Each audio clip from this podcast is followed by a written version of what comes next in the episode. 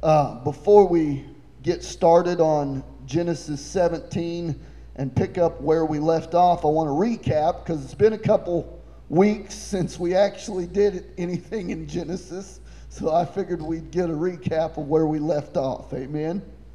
Uh, Genesis 17, verse 1 through 14, is where we were a few weeks ago. And we saw God renewing his covenant with Abraham not really renewing it, rather, he was reaffirming the covenant that he had already had with Abraham, right? We talked about how he renamed Abram to Abraham. And we talked about the fact that this covenant that God was reaffirming with Abraham was a covenant that God had already established 13 years before this, right? So Abraham lived 13 years in covenant with God and still had not been given his part of this covenant, right? He hadn't been given the seal, the sign of circumcision yet. Amen? God had made this covenant back in Genesis 15, and we've come 13 years into the future to now God is giving Abram, or Abraham rather, his side of the covenant. Amen? God gives Abraham his part of obedience, the sign of the covenant, circumcision, that all males, eight days and older, must be circumcised. Amen? Now, I have a little note that I want to read from the Holman King James Study Bible on chapter 17, verse 9 through 14. It says, God now placed one final covenant related demand on Abraham and his seed circumcision. This surgical removal of the foreskin of the penis was typically done with a razor sharp flint knife. Joshua 5, verse 2 and 3. On newborns, it was performed when the boy was eight days old. No form of female circumcision was authorized. This surrender of the first portion of the bodily instrument used to fulfill God's first command to humanity, be fruitful and multiply, Genesis 1:28, symbolized the individual's willingness to submit all of himself to God and to his covenant commands. That's in a nutshell exactly what this covenant of circumcision or the, the, off, the, the sign or seal of circumcision represented. It represented the, the heart of the individual that he was totally, willfully submitting himself to God and to God's command covenantally. Okay? What is the sign or the seal that we talk about in the new covenant for this? Baptism. Baptism is a sign of something that's already been done, already taken place. A covenant has already been made, just like this. It's 13 years later. Amen. The reality of baptism is baptism tells everyone, I am going to live my life for God. I am covenanting. This is the sign, seal of the covenant. Baptism doesn't save any more than circumcision saved. Okay? Because how many Hebrew people from this point on are going to get circumcised, yet their hearts are far from Him? Amen? They are not, even though they have a covenant in the flesh, they do not have that covenant in their heart. Amen? This reality of the covenant and the seal of the covenant is very important for us to understand. Biblically, this circumcision did not define the whole entirety of the covenant. Now, God does put restrictions on here and says anyone who doesn't get circumcised, he's not part of the covenant. Amen? Now, a lot of people will make the transition then if, it, if you don't get circumcised, you're not part of the covenant. If you don't get baptized, then you're not part of the covenant. That's not taught in the New Testament. That kind of transition of covenantal thought does not translate in the New Testament, okay? Now, are we commanded to get baptized? Yes. But does baptism or the lack of baptism keep you from going to heaven? No. Okay? No. Now, with that being said, I would seriously question someone who says they believe in Christ, they have a relationship with Christ, but refuse baptism. Amen? I would question them. Why do you refuse baptism? What purpose do you think refusing baptism serves you? Amen? To me, it's an object of pride. Okay? I, oh, oh I'm with Christ, but I don't have to do that. Well, if you're in Christ and submitted to Christ, and Christ is the Lord of your life, then you will say, whatever Christ tells me I have to do, that I should do, that I must do, then I'm going to do that. Amen? So I would say that there's serious error in someone who claims to be a follower of Christ but refuses baptism, okay? Just like someone who said they were a follower of Yahweh but would refuse circumcision. Amen? There's a heart issue, there's something going on. So this is where we left off. We left off at verse 14 where, where uh, excuse me, where uh, any uncircumcised man whose flesh of the foreskin is not circumcised that soul shall be cut off from his people. He hath broken my covenant. Amen? So, it's very important for us to realize that this has now been part of the covenant. Amen? Although Abram was not required to get to do this to get into the covenant, now that he's in the covenant, this is a requirement. Amen? Now, I want to tell you something unequivocally. Once you get saved, you don't have to do anything to be saved. But once you get saved, part of the covenant is getting baptized. Amen. Part of the covenant is taking the Lord's Supper. Part of the covenant is following his commands. Part of the covenant is being a part of a local church and spreading the gospel. This is all part of the covenant. It's not necessary to get into the covenant, but it is a requirement after you're in the covenant. Amen? Just like Abram didn't do anything to get a covenant made with him, did he? God chose Abram, said, I'm going to make a covenant with you, and didn't put any stipulations on the covenant, right? So he could get into the covenant with no strings attached. But once he got into the covenant, God then reveals here, this is going to be your part. This is how everyone else is going to know you're mine. Amen? So this is very important.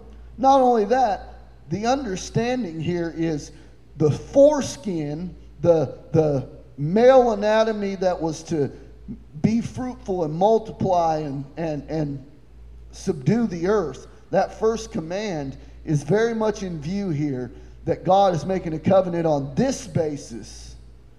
Amen. And it's all about the seed, right? There's a reason that God has him circumcise his penis. Is because not only is God talking about this first command, but he's also foreshadowing the seed that was to come that would redeem all mankind. Amen? And that seed was going to come through Abram's line, right? Through Isaac. Amen? So, we're going to pick right back up. We're going to read through it, verse uh, se- uh, chapter 17, verse 15 through 27. We're just going to read the whole thing, and then we're going to go back and dissect it like normal, okay? Verse 15 And God said unto Abraham, as for Sarai, thy wife, thou shalt not call her name Sarai, but Sarah shall her name be. And I will bless her, and give thee a son also of her. Yea, I will bless her, and she shall be a mother of nations. Kings of people shall be of her. Then Abraham fell on his face and laughed, and said in his heart, Shall a child be born unto him that is a hundred years old? And shall Sarah, that is ninety years old, bear? And Abram said unto God, Oh, that Ishmael might live before thee. And God said, Sarah, thy wife, shall bear thee a son indeed. And thou shalt call his name Isaac, and I will establish my covenant with him for an everlasting covenant, and with his seed after him. And as for Ishmael, I have heard thee.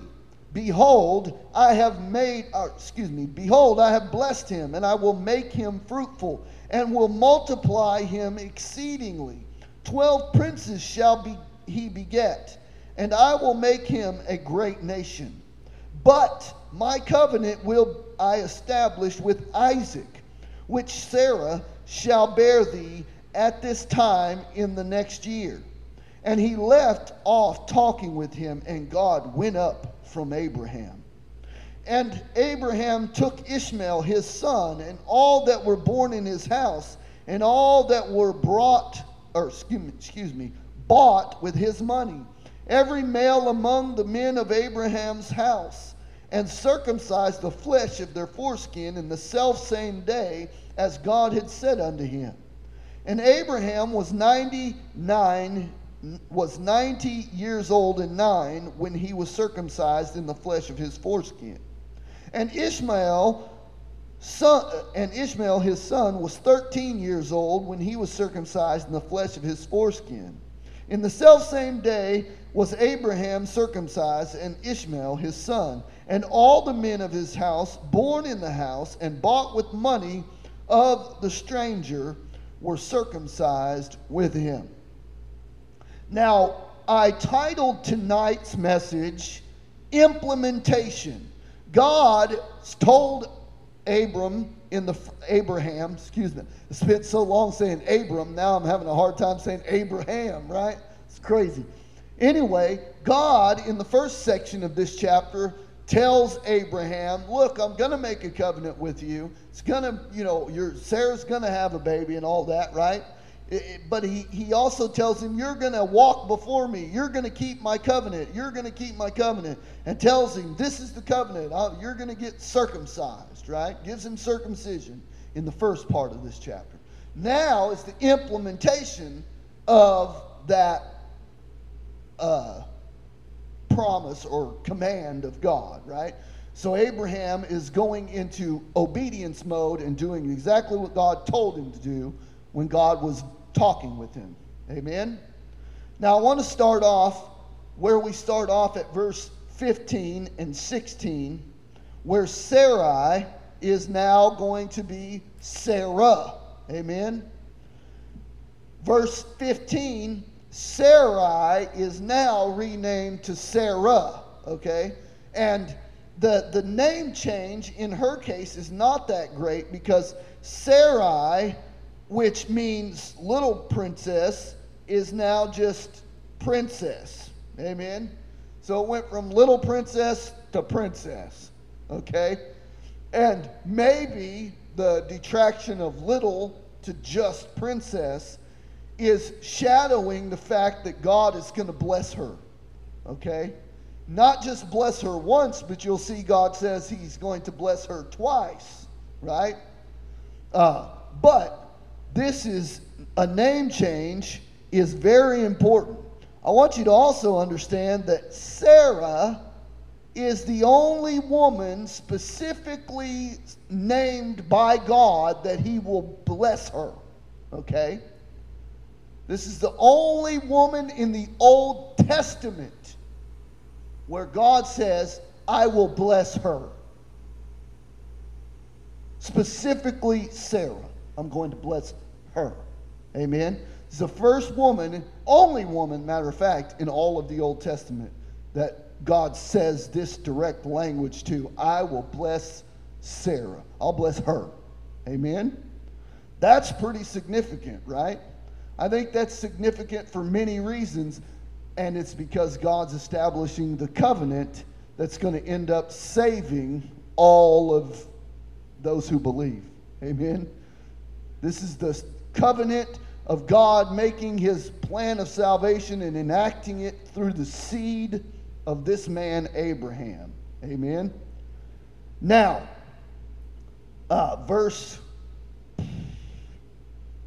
I have a, another note here from the uh, Holman King James Study Bibles. Really good.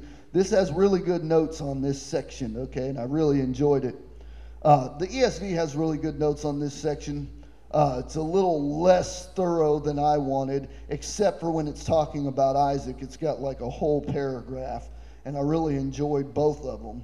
But this one, it says, The Lord decreed that Abraham's wife Sarai now is to receive the name Sarah, princess, which is an alternate form of Sarai. This princess would be given the privilege of producing nations. Kings of people would come from her. During the Old Testament period, at least four nations came from Sarah's womb Israel, Judah, Edom, and Amal, uh, the Amalekites with, uh, within Israel and Judah, collectively, a total of 41 kings reigned. Sarah is the only woman in the Old Testament whom the Lord specifically indicates that he would bless. Very interesting, okay? Now, I want you to understand you can read from this note 41 different princes, right? 41 different kings come from Sarah. Whereas Ishmael, here in just a moment, is only promised 12, right? 12 princes shall come from him, and he'll be a great nation, singular, right? Understand that even though Ishmael isn't part of the covenant, he's blessed, but his blessing, in contrast with Abraham's blessing, the blessing that goes upon Sarah, and the blessing that follows along with uh, Isaac is much less great. His blessing, Ishmael's blessing, is far less great than the blessing that goes through the line of promise. Amen. Uh, that that's something that we definitely must see in the text. You know what I mean? Because God is faithful to His word, and you can see it throughout the rest of the Old Testament. Amen. And obviously the New Testament as well. Now, verse uh, 17. Then Abraham fell on his face and laughed. Now it's interesting, okay? We spend a lot of time talking about Sarah laughing in the next chapter, right? A lot of, a lot of people talk about Sarah laughing. We didn't even, most of the time we forget that Abraham laughed first, okay? Abraham laughed long before Sarah even laughed, okay? This is, Abraham is laughing here before she laughs. Okay?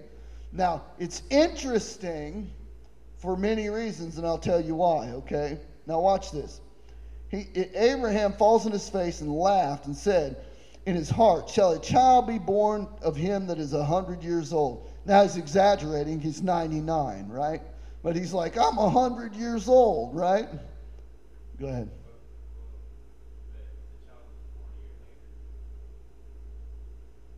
But Abraham's circumcised when he's 99. This is the same conversation that we're having. It happens the self same day that the Lord talked to him, he circumcises himself.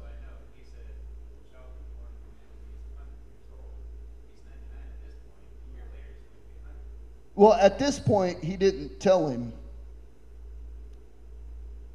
At this time, he didn't tell him yet that it was going to be a hundred a year from now.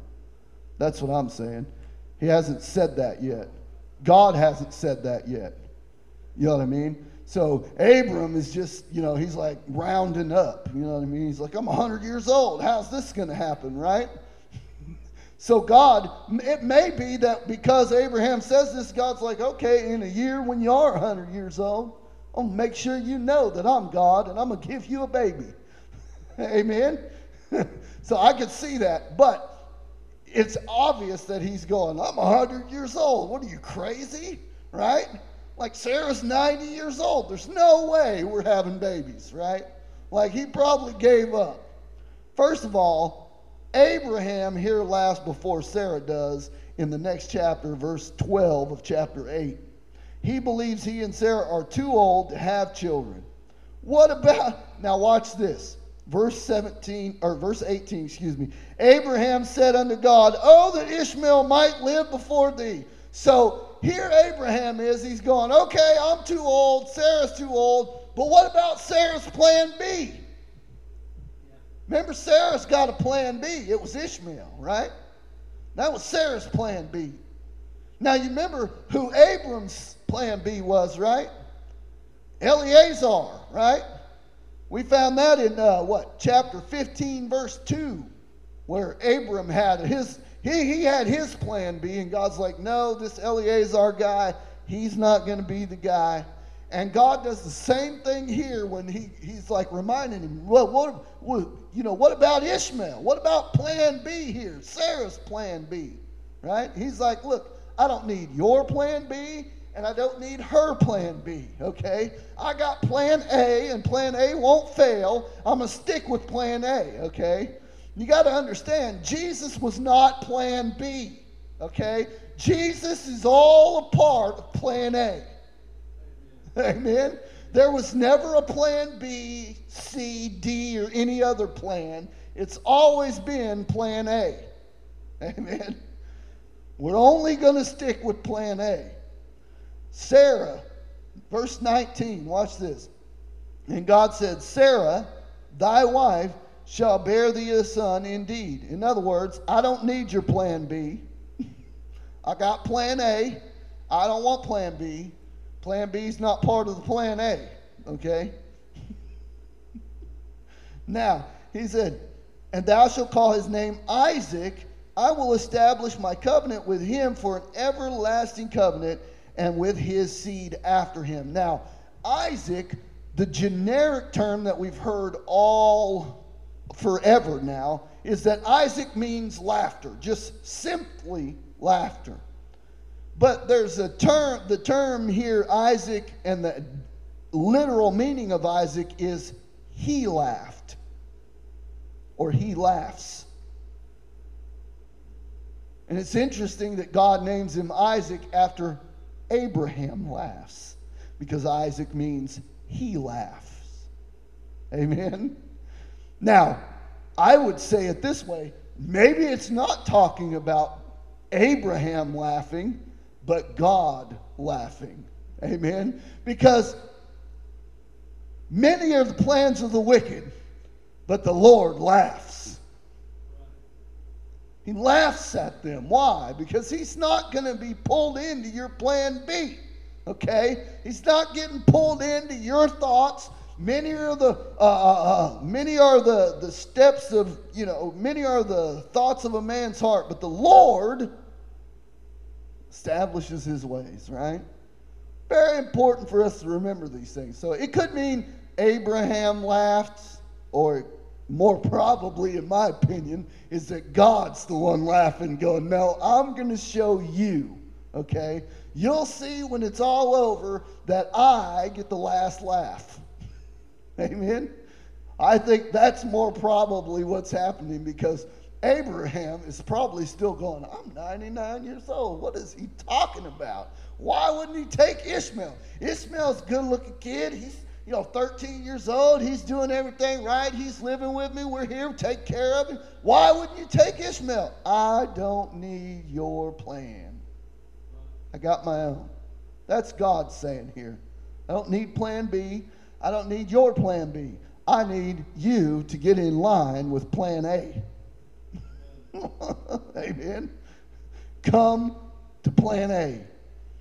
This is, this is not one of those smorgasbord health plans where you get to pick, you know, uh, uh, plan A, B, C, or the, the addition of C and D together, or you know, you know when you go through your all your different health plans at work, there's like the really premium one that costs all your whole paycheck. And then you can get like the bottom layer plan that you only pay five bucks, but you hope that you never have to go to the hospital because you're going to pay like a 14 bajillion dollar copay, right?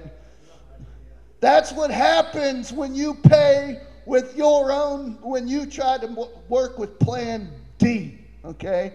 When you try to work with plan D, it may seem easier, it may seem cheaper, it may seem better, but in the long run, it'll cost you more.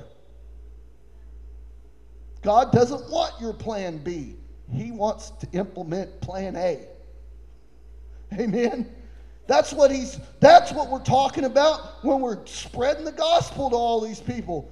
They all want plan B. They all want their plan. They don't want God's plan, they want their plan. And some of them say they want God's plan, but they want God's plan on their terms. But just like when you go to work, you don't get to dictate the terms of the health care plan, right? You have to take the terms that are there. You get to pick through them, right? There's a choice A or hell. right? You get A or hell. That's the choices with Christ. You're either for him or against him. You either believe or you don't believe. Amen.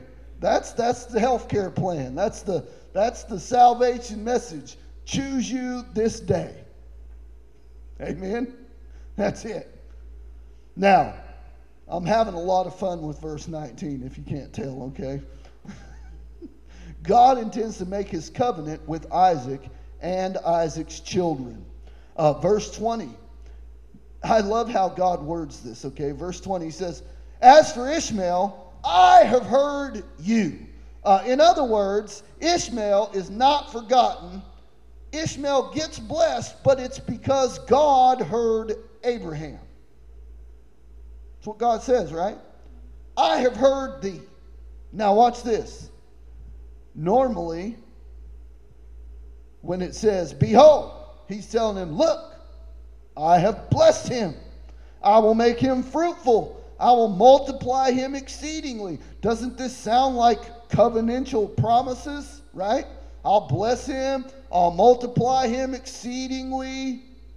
And he says, 12 princes shall he beget.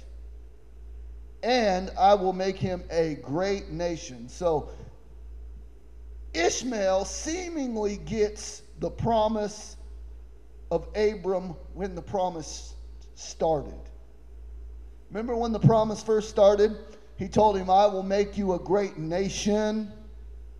And now we've gotten all this way, and he's talking about not only blessing Abraham and making him a great nation, but he's blessing Sarah, and nations and kings are going to come out of her.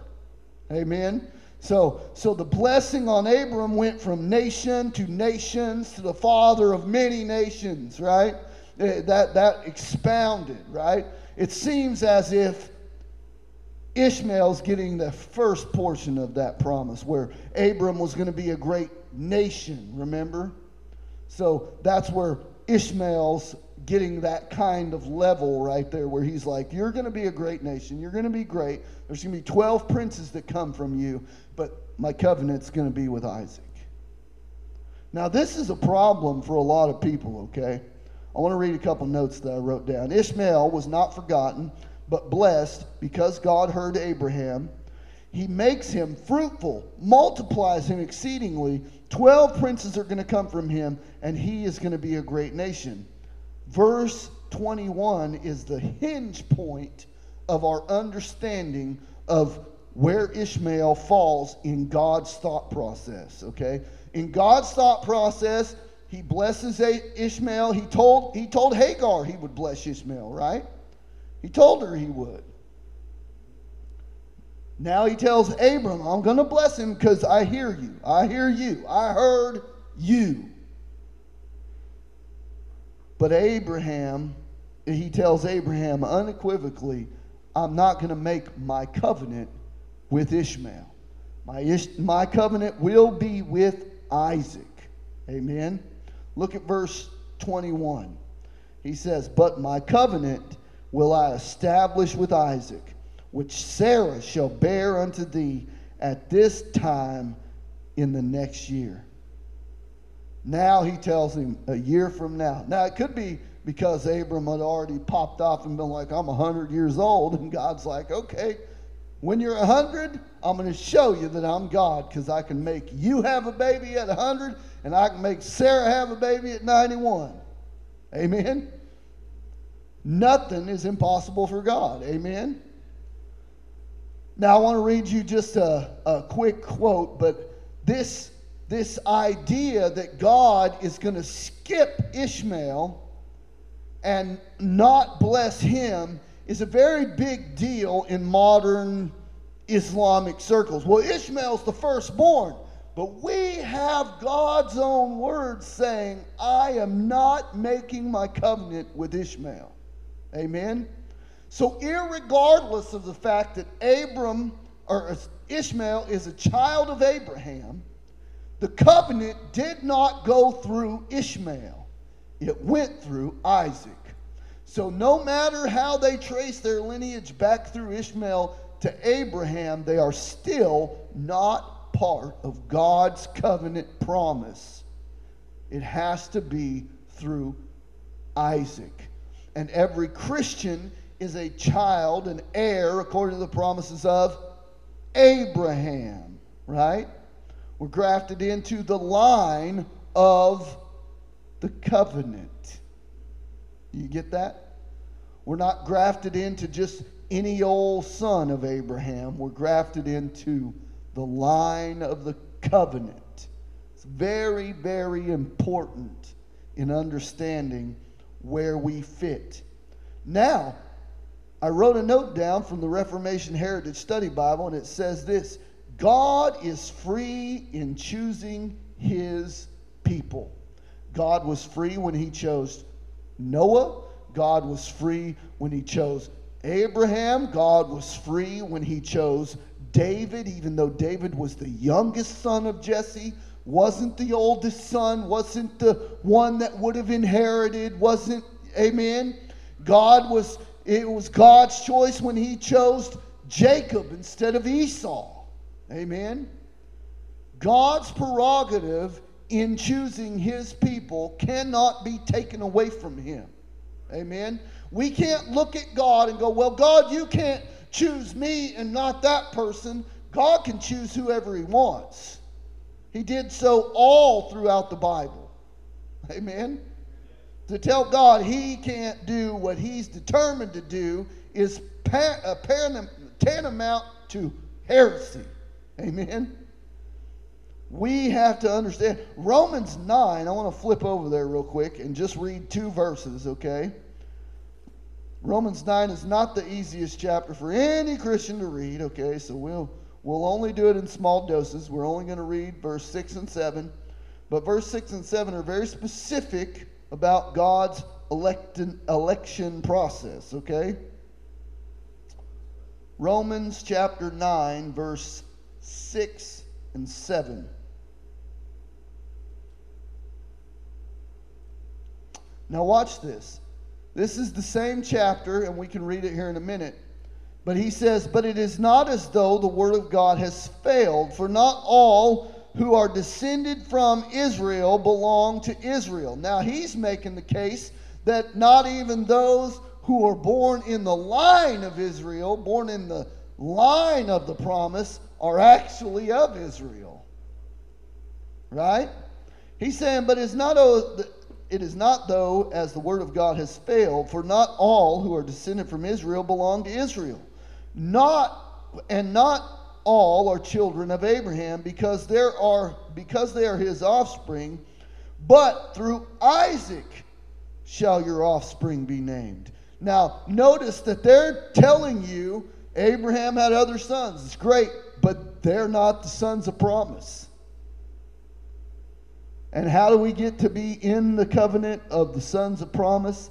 By faith in Christ. Amen. Now we could go down a little farther where where he says, uh, verse 10, he says, and Not only so, but also when Rebekah had conceived children by one man, our forefather Isaac, though they were not yet born and had done nothing either good or bad, in order that God's purpose of election might continue, not because of works, but because of him who calls, she was told, The older will serve the younger, as it is written, Jacob I have loved, but Esau I have hated. And this, people see injustice in this because they go, well, God can't just pick one person to make his covenant through and reject the other person. Sure, he can. He's God. And he did, he did it all throughout the Old Testament.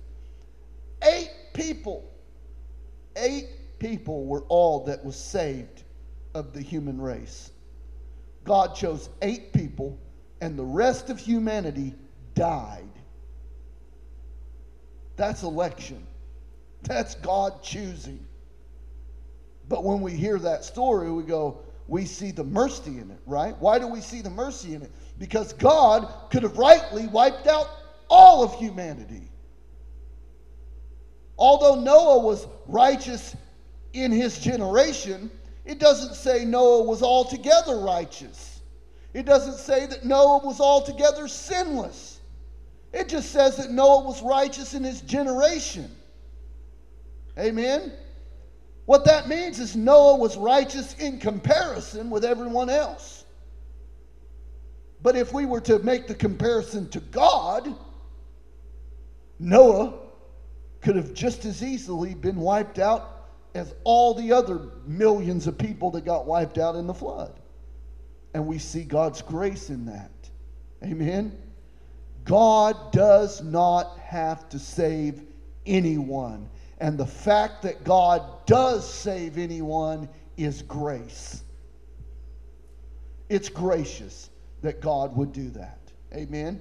Now, I know that's hard because we go, oh, that does not take away from this fact. The gospel is proclaimed and offered to all men everywhere. Amen. It is unequivocally, Jesus says, Whosoever will. And that, he means it. Whosoever will. Amen? That doesn't take away from that.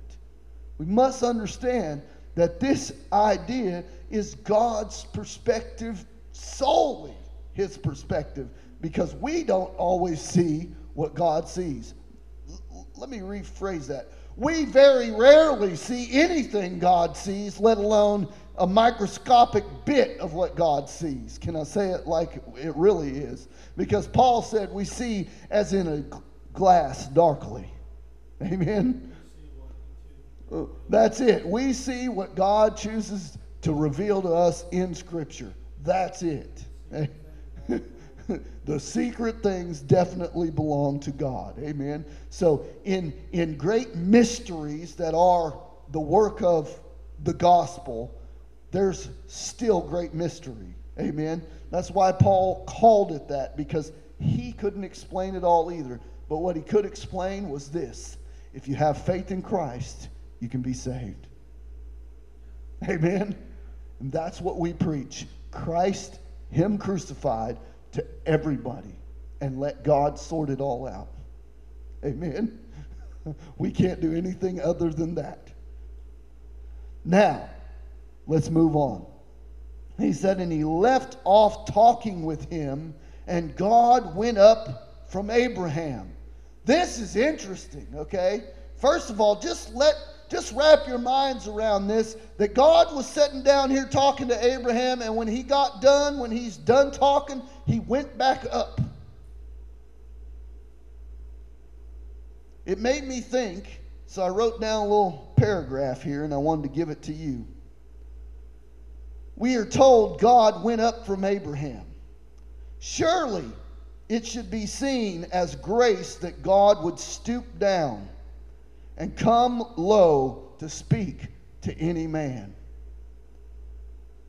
God being so great and so holy and so righteous, the very act of stooping down, condescending to come to talk to Abraham is an act of grace in itself because God didn't have to do it. God, because of love in Christ, God, because of love in Christ, much more graciously condescended and stooped down and took upon himself human flesh. Here, though, he has stooped to speak with Abraham. Then he departs back up into heaven, rising back up to the place of exaltation, rising back up to the place uh, uh, uh of holy uh, reign and rule. Amen? This is amazing that God would stoop down, come down physically to talk to Abraham. That's grace. Amen. It's grace. God, Abraham didn't deserve it. Amen. Now we know Abraham is lauded as a man of faith, one of the in the hall of faith, in the hall of heroes in Hebrews chapter 11.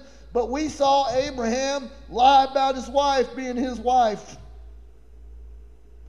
About had her married off, and he'll do it again later, right? This is the guy. Amen. He didn't deserve God coming down talking to him any more than you or I would. Amen. But it's grace that God would even stoop down to talk to Abraham. How much more grace did it take for God to stoop down and take on human flesh? and come and live a perfectly sinless life, to die an atoning sacrifice for sin, and to die in our place.